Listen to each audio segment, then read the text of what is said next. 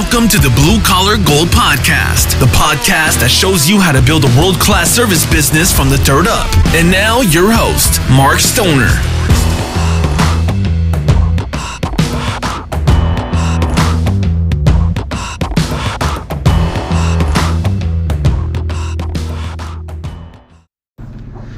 Hello and welcome to the Blue Collar Gold Podcast. I'm your host Mark Stoner, and today I'm coming to you live from the Caribbean. We, uh, I'm out on a sailboat. We are on a team, and our captain is Jim Brewer, and I'm here with a group of guys. So this podcast is going to be a little bit of background noise. it's not quite like normal, so please forgive us. We're on a rocking boat with eight guys in uh, in here, so you're going to hear some clangs and bangs, but I'm excited to have Jim Brewer here with me because Jim has gone through uh, a really uh, transformational change in his business and his in his life to embrace a completely different aspect of of business, and that is safety.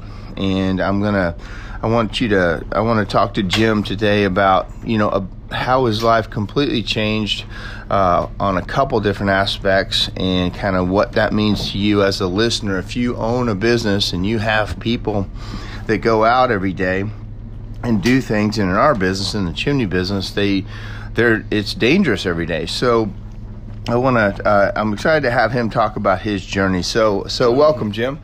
Uh, good morning. I'm Jim Brewer and excited to be here. We've had a great week down in the Caribbean racing sailboats, and it's been a lot of fun spending time with good buddies here on the boat. So, um, anyway, my uh, my involvement in the chimney industry started back in 1978. I was a firefighter, and um, you know, most firefighters have a part time job. Back then, we were going to lots of chimney fires and I said, "Wow, that sounds like uh, maybe there's something there."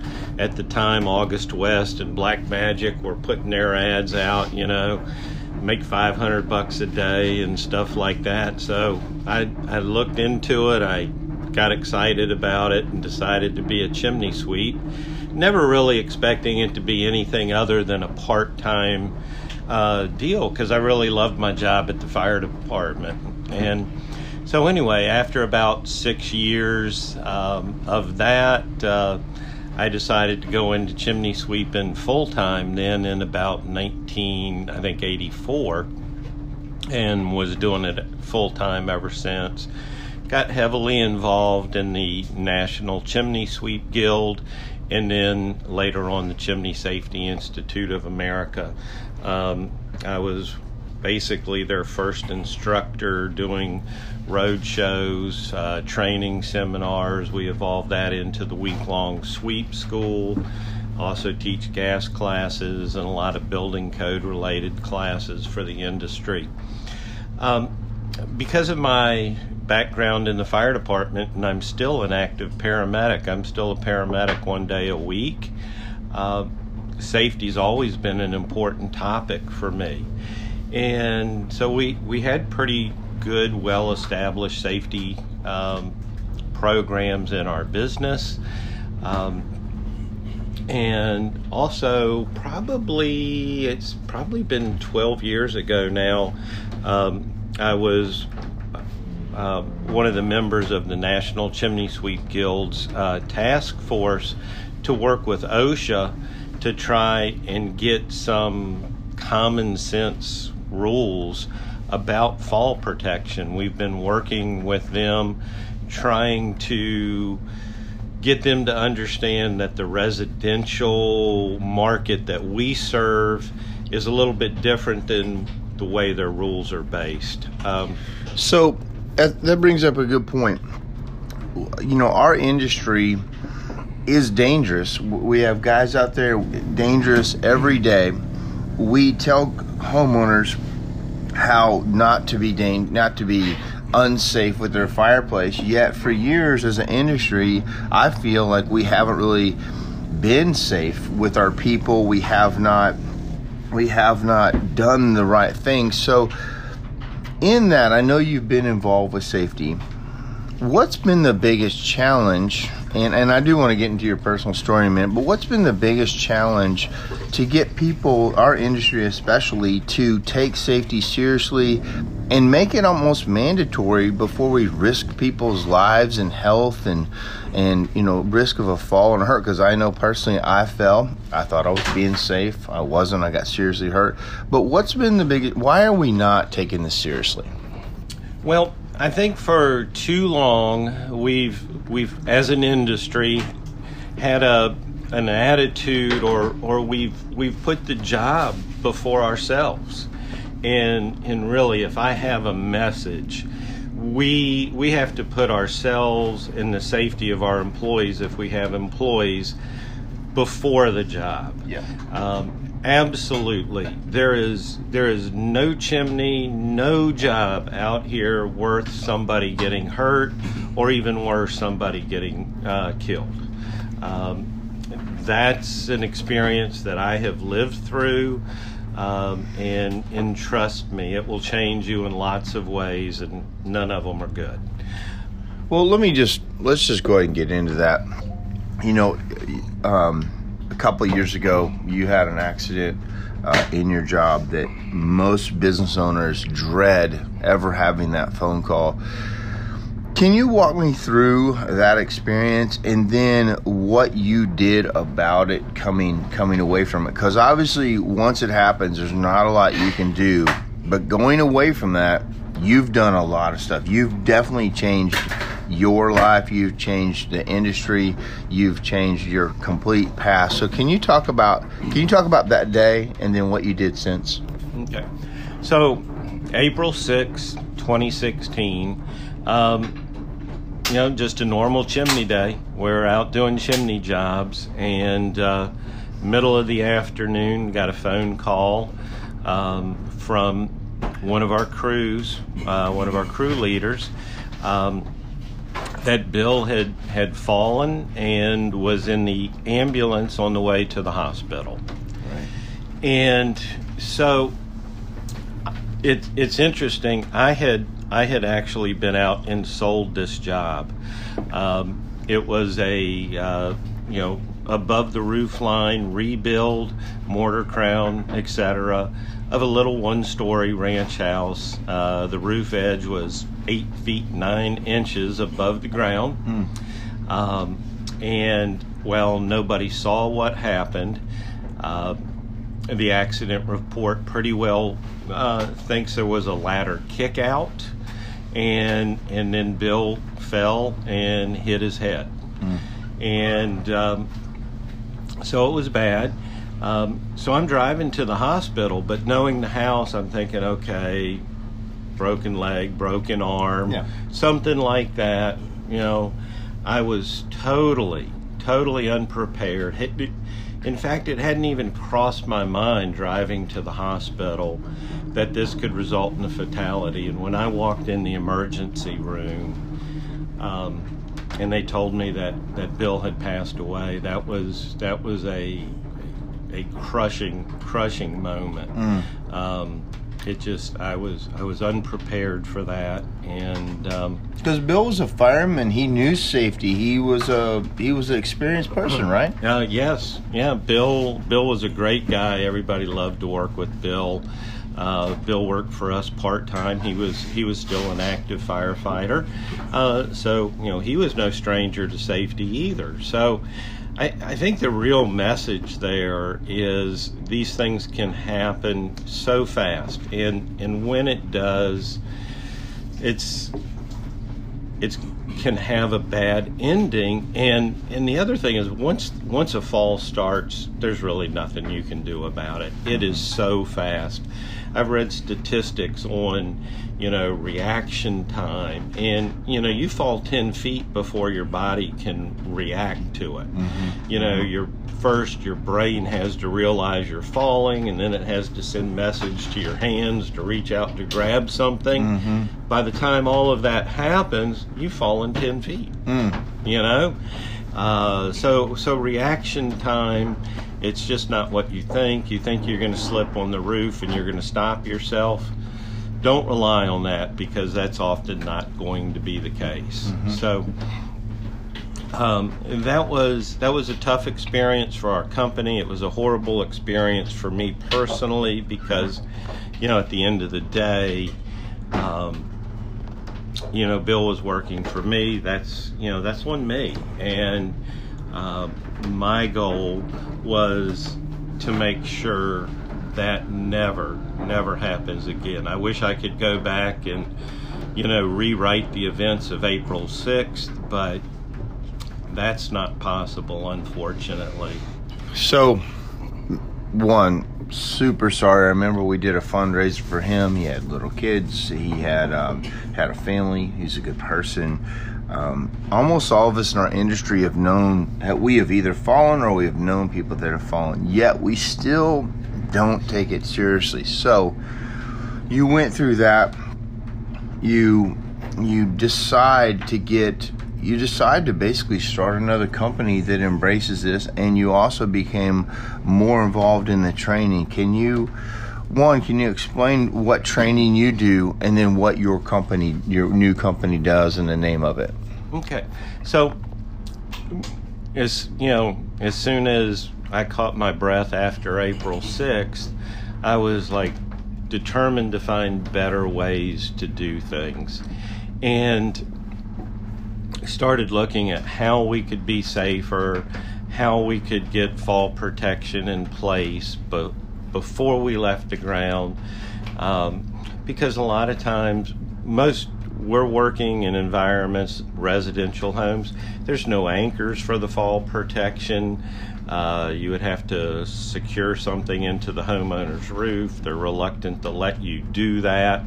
And even if they do let you do it, you still got to get up there to do it. Right. You know, so you're you're taking a risk just getting up there to do it. So, um, started experimenting and developing good techniques for getting lifelines over buildings before we leave the ground, working with suitable anchors, and and kind of developed all of that into a system um, that we're using now. Um, it's it's a lot of uh, you know climbing techniques that mountaineers have used, and then also some industrial techniques um, that people that work in high places, bridges, wind turbines, and stuff, using their equipment and techniques, and kind of blending it together into something that that is doable in our industry and doesn't take a lot of time and and works. Right. So so we send a lifeline over the building, we secure it uh, to a stationary object, sturdy object, and then we have fall protection before we leave the ground. Right. Um, another big thing that we have done is implemented uh, the use of climbing helmets. Um, you know, it it's a good likelihood that if Bill had had a climbing helmet on, we'd have a totally different outcome right. from that event. Uh, because in that case, you know, it was a head injury. Um, and well, can you explain real quick the difference between a, a climbing helmet and, say, a hard hat? Okay. So the primary difference between a climbing helmet and a hard hat is a climbing helmet has a strap to keep it on your head if you fall. If you're wearing a typical hard hat, which is designed to protect your head from falling objects, you know, and we've all lived with those frustrations. You bend over to pick something up and the hard hat falls off. Right. Yeah. So a climbing helmet, it has a strap and, and a suspension system designed to keep it on your head in the event of a fall. So for us, you know, you you introduced these climbing helmets, and we started. We bought them from my company.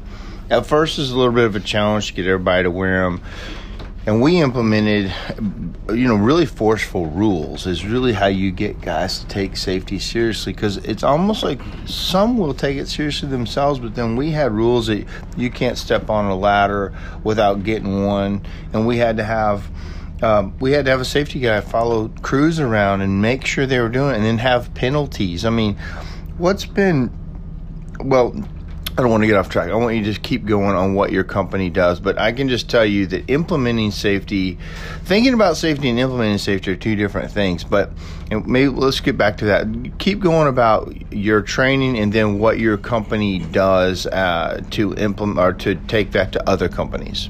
Okay. So um, after after I kind of got everything figured out and in, in a in a procedure down for doing things. Um, we started offering training to the industry where we can show you how to use these techniques, how to set up a fall protection system before you leave the ground, um, how you'll be safe, you know, throughout your journey up the roof slopes, do your work, and come back down. Right. And you know, it's it's not as complicated as we think it is. Um, it's certainly doable. Um, and we just have to take the few extra minutes to do it. And how how long does it take to set up a safety gear? How how long are we talking about? Well, um, once you've done it a dozen times, you know you can set it up in ten minutes and take it down in five minutes. It's it doesn't take a long time to do it. Um, and you just have to build it into your system, uh, build it into your routine, and build it into the culture of your company. That that safety comes first. Uh, as you've already mentioned, Mark, you know we've we've been focused on consumer safety and safe fireplaces and safe venting systems. We really have to focus on safe work practices, safe uh, safe maneuvers, safe actions from our employees. It's it's it's just all important. It's the most important thing.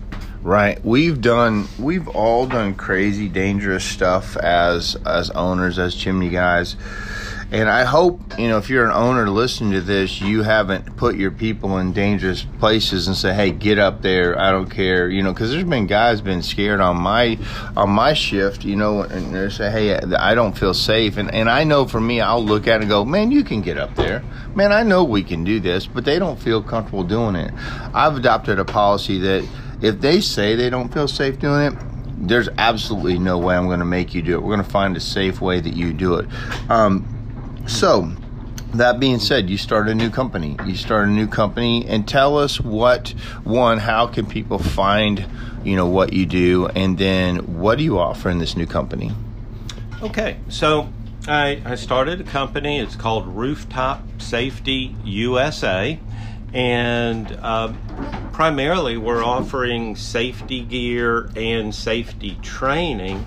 Um, we we demonstrate the training, uh, how to use the gear. Uh, a typical class is about an eight hour class. We come in, we bring gear in, we get all the students in gear. Uh, we teach them about the types of ropes to use, uh, how to get the lifelines over the roof, how to secure them, how to tie a few basic knots and then how to use the equipment on the harness. We use a combination of ascenders and descenders for going up and down the roof, um, and, and how to work with the gear. Um, so we actually, during class, have them experiencing the gear um, on the rooftops, on the slopes. We like to do a class on a you know, an easy slope, a three or four pitch, and then move to something more aggressive like an eight or a 12 pitch. Mm-hmm. Um, so they feel comfortable using the gear. And, and I offer training. I can come into your company and do it for you.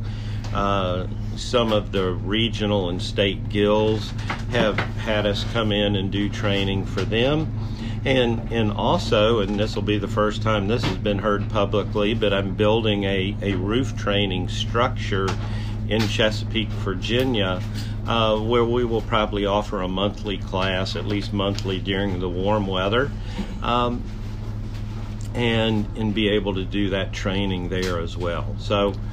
Um, available a number of ways and also on my website which is www.rooftopsafetyusa.com um, i've got a lot of great videos uh, maybe 20, 25 videos up there showing different phases of of the setup, how to use the gear and all. So take a look at that, and certainly give me a call if you have any questions. I love to talk about safety.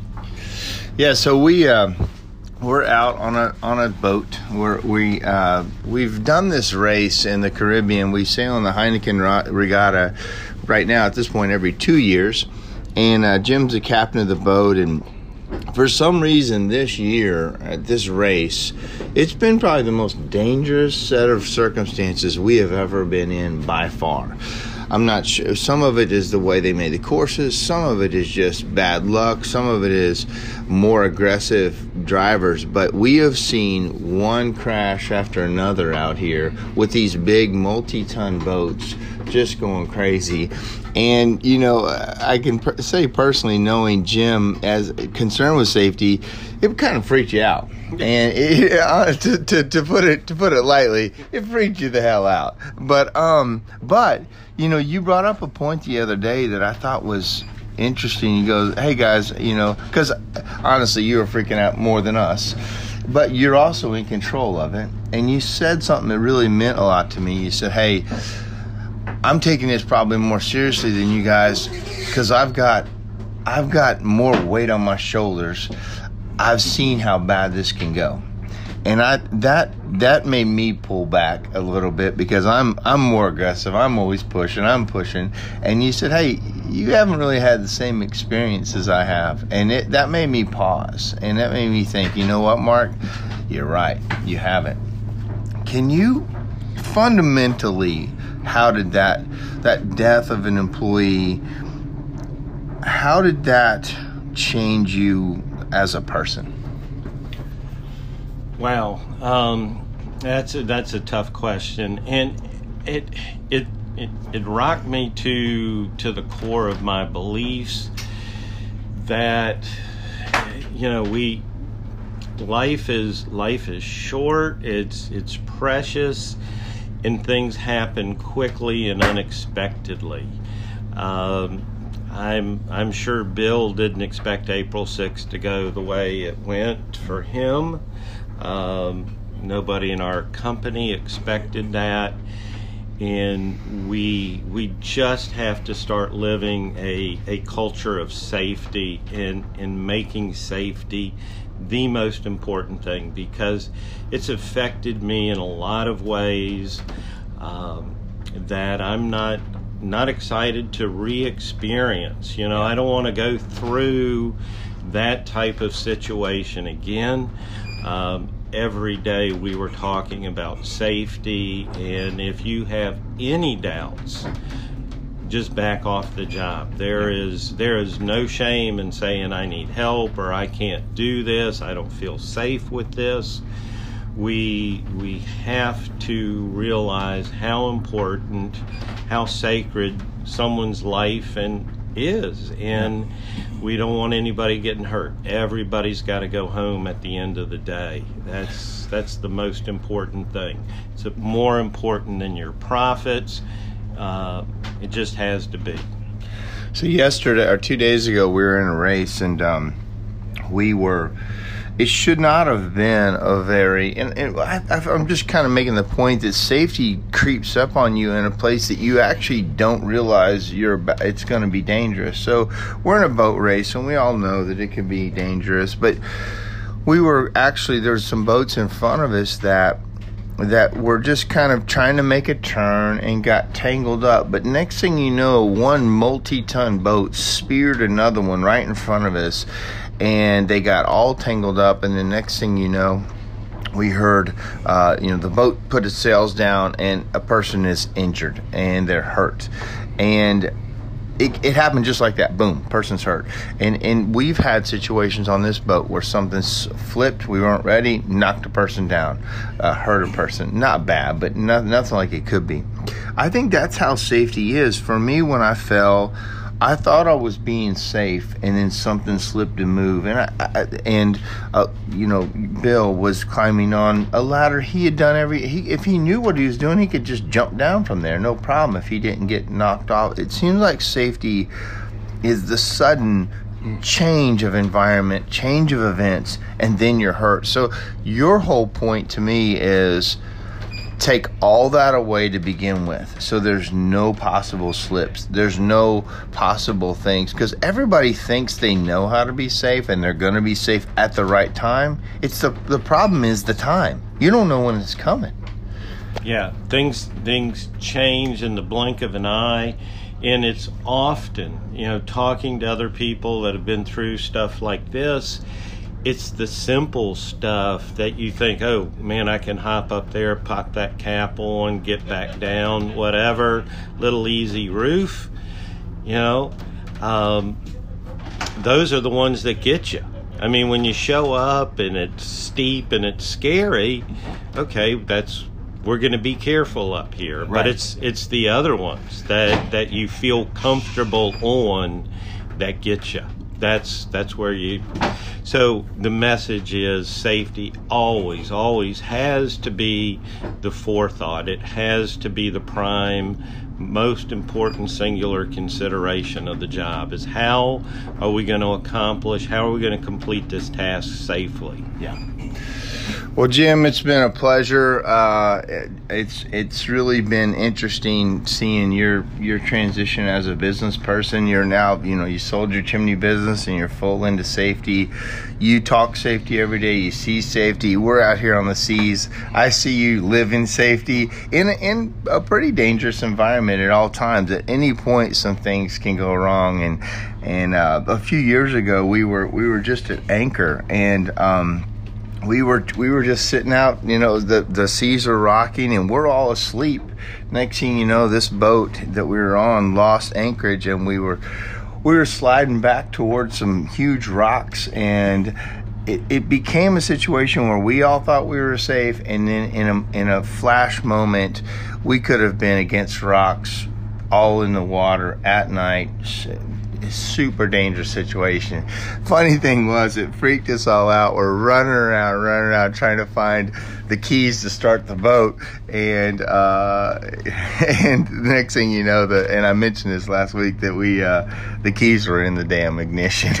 so, yeah. but what happens under panic, and we've had it happen on this. We were we've been panicked a few moments, and chaos comes about in panic time, and I think I think your new role, and we're going to wrap up this podcast of you know, sometimes people, when, when something bad happens, they have post traumatic stress and post traumatic, you know, uh, change in their life. And sometimes people have post traumatic success.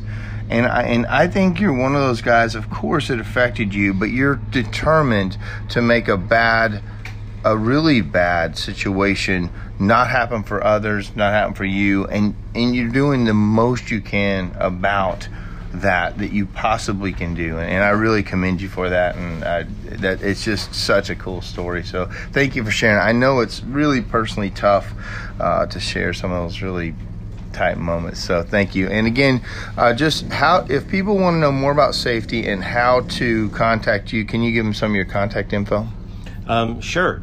Uh, the company is Rooftop Safety USA. You can find us on the internet www.rooftopsafety.com. No, rooftopsafetyusa.com. Yeah.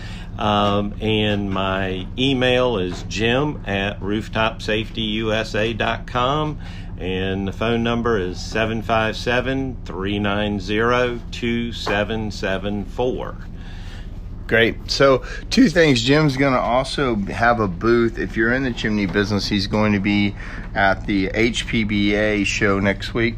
Nope. Oh, I'm sorry. I'm sorry. I was wrong about that. I thought he was going to be at the HPBA. He's not because we've been on this trip this whole time. He's going to be at the National Chimney Sweep Guild uh, in Orlando, the national convention there, and you can uh, talk to him. So, guys, that's our time. I hope you enjoyed our, our uh, show with Jim Brewer, and we'll talk to you soon.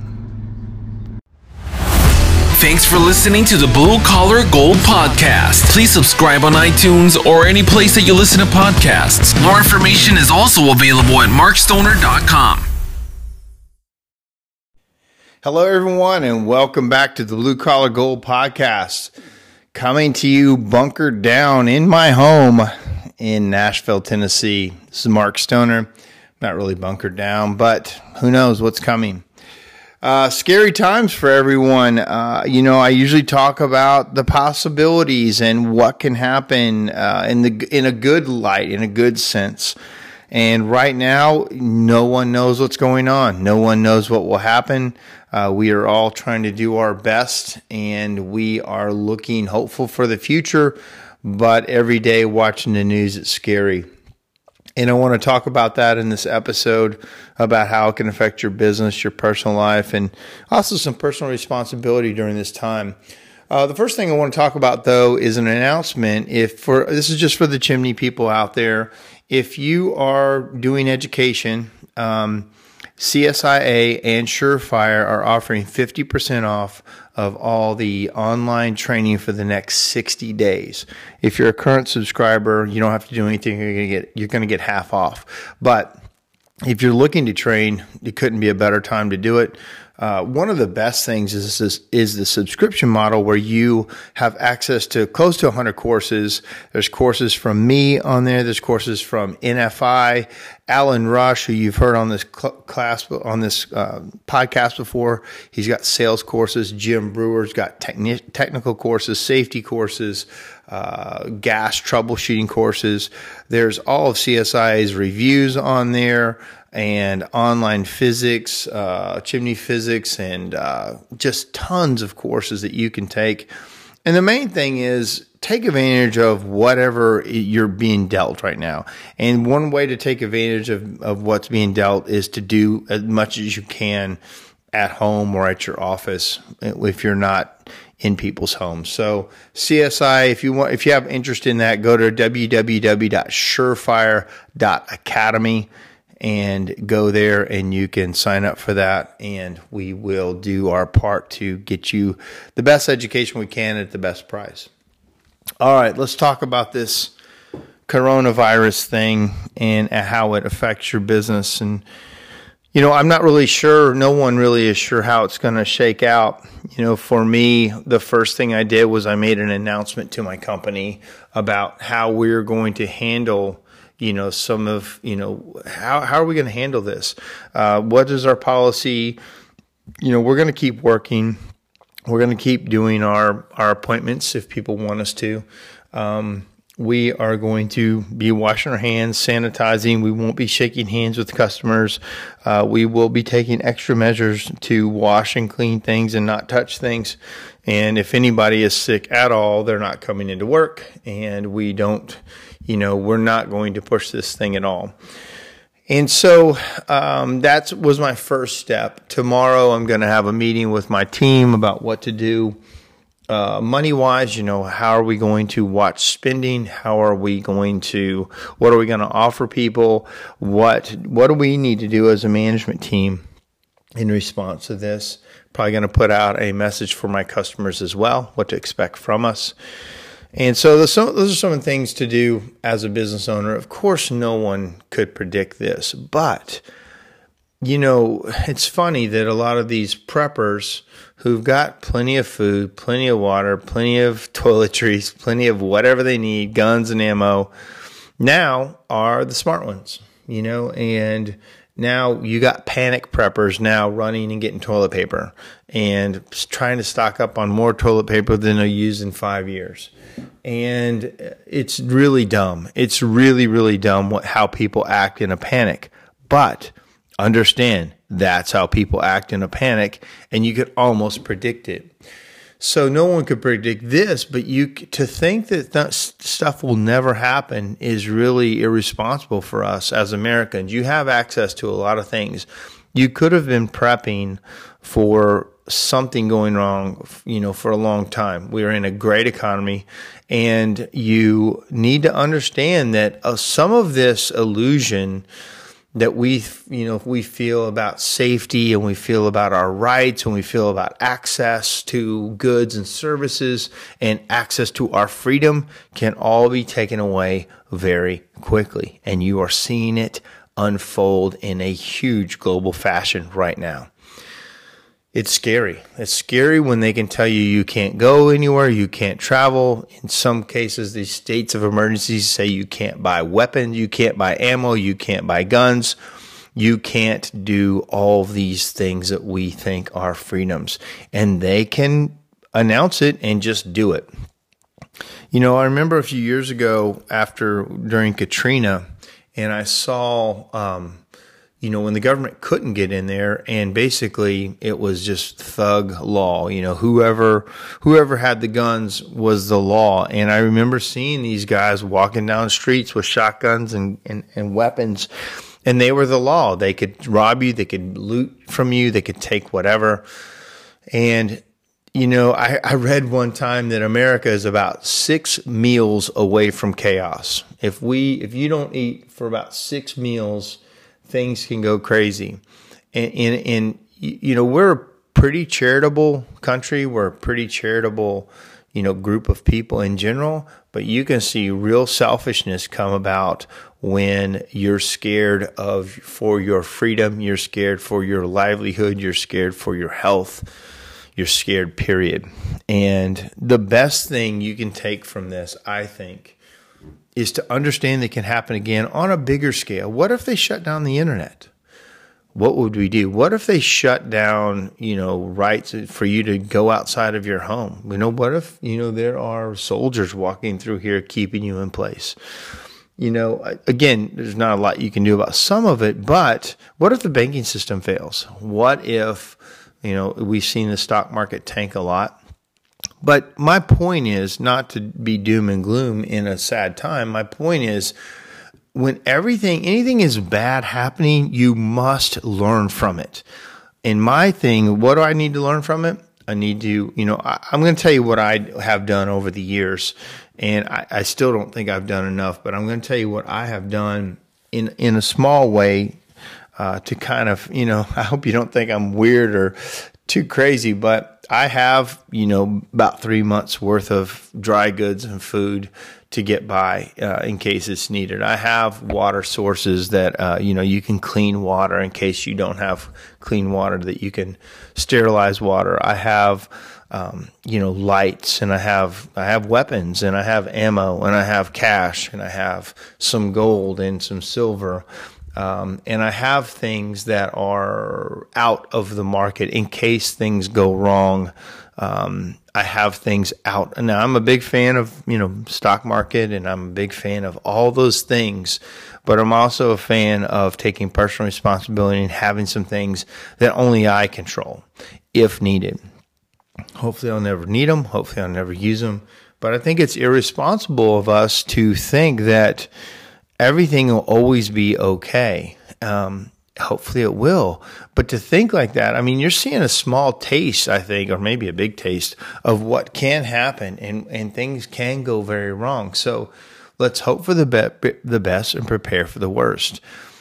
Save your money. Put some money into some hard assets. You know, my dad told me when I was a little boy, or not when I was a little boy, when I was a young man, he said, um, he said if you buy a gun, you know, you you'll never lose money. If you buy a good gun, a good quality weapon, you won't lose money. It's almost like putting money in a savings account.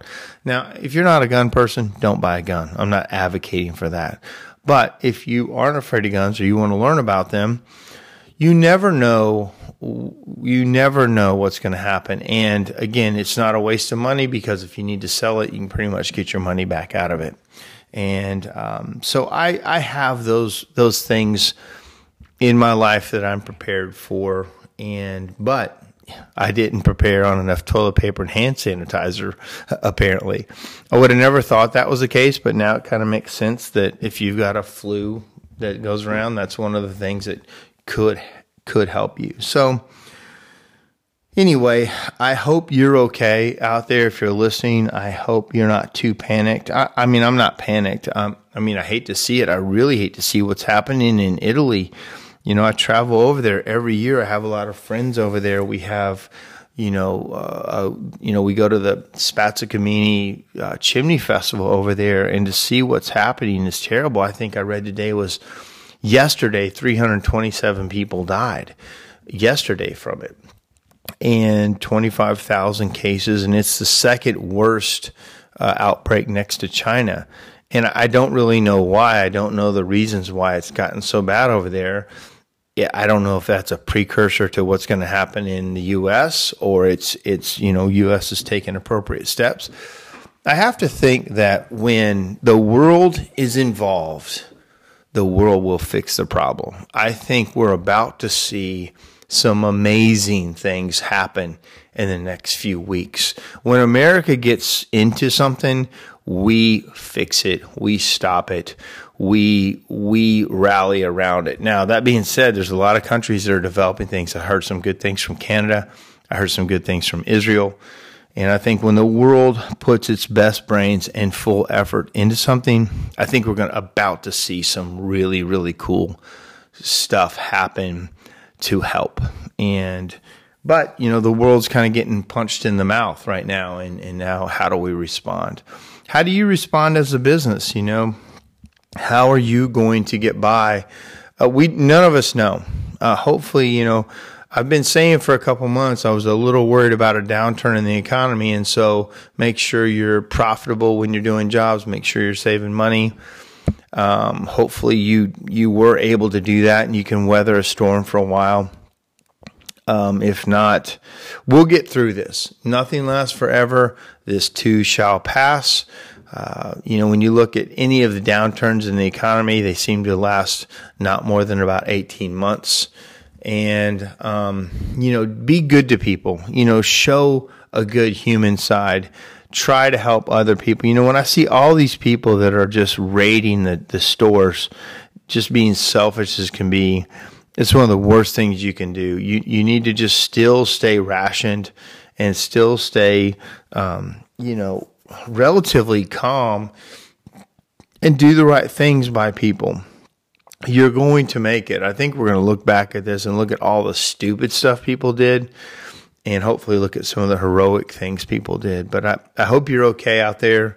I know if you're in America, you're pretty much okay. There's very few cases and very few deaths, but you know, right now at this, at when I'm making this, I think there's been roughly 60 deaths, but you know, 167 people die every day from the flu. So at this point, it's not worse than the flu, but clearly it has some different uh, tendencies that can be very, very dangerous and scary. So I hope we get a lockdown on this and we, um, we get a good grip on it um, before it gets a good grip on us.